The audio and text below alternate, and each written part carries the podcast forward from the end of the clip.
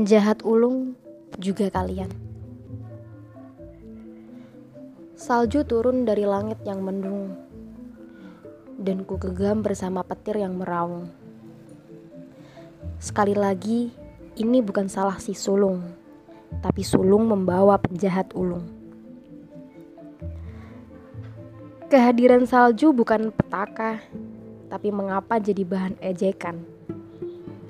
Apa karena pengkhianatan perjaka yang menjadi buah bibir dan kritikan?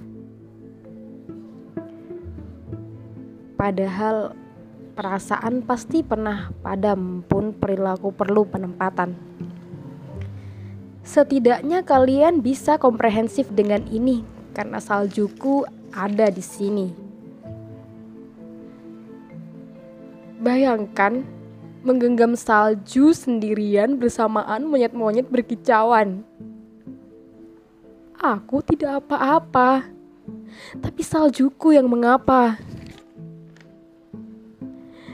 Jangan karena si ulung menyebutkan kata, kemudian mengatakan apa yang dikatakan, lalu mengatai apa yang bisa dikatai. Karena kertas tak bisa berkata, "Ini saljuku."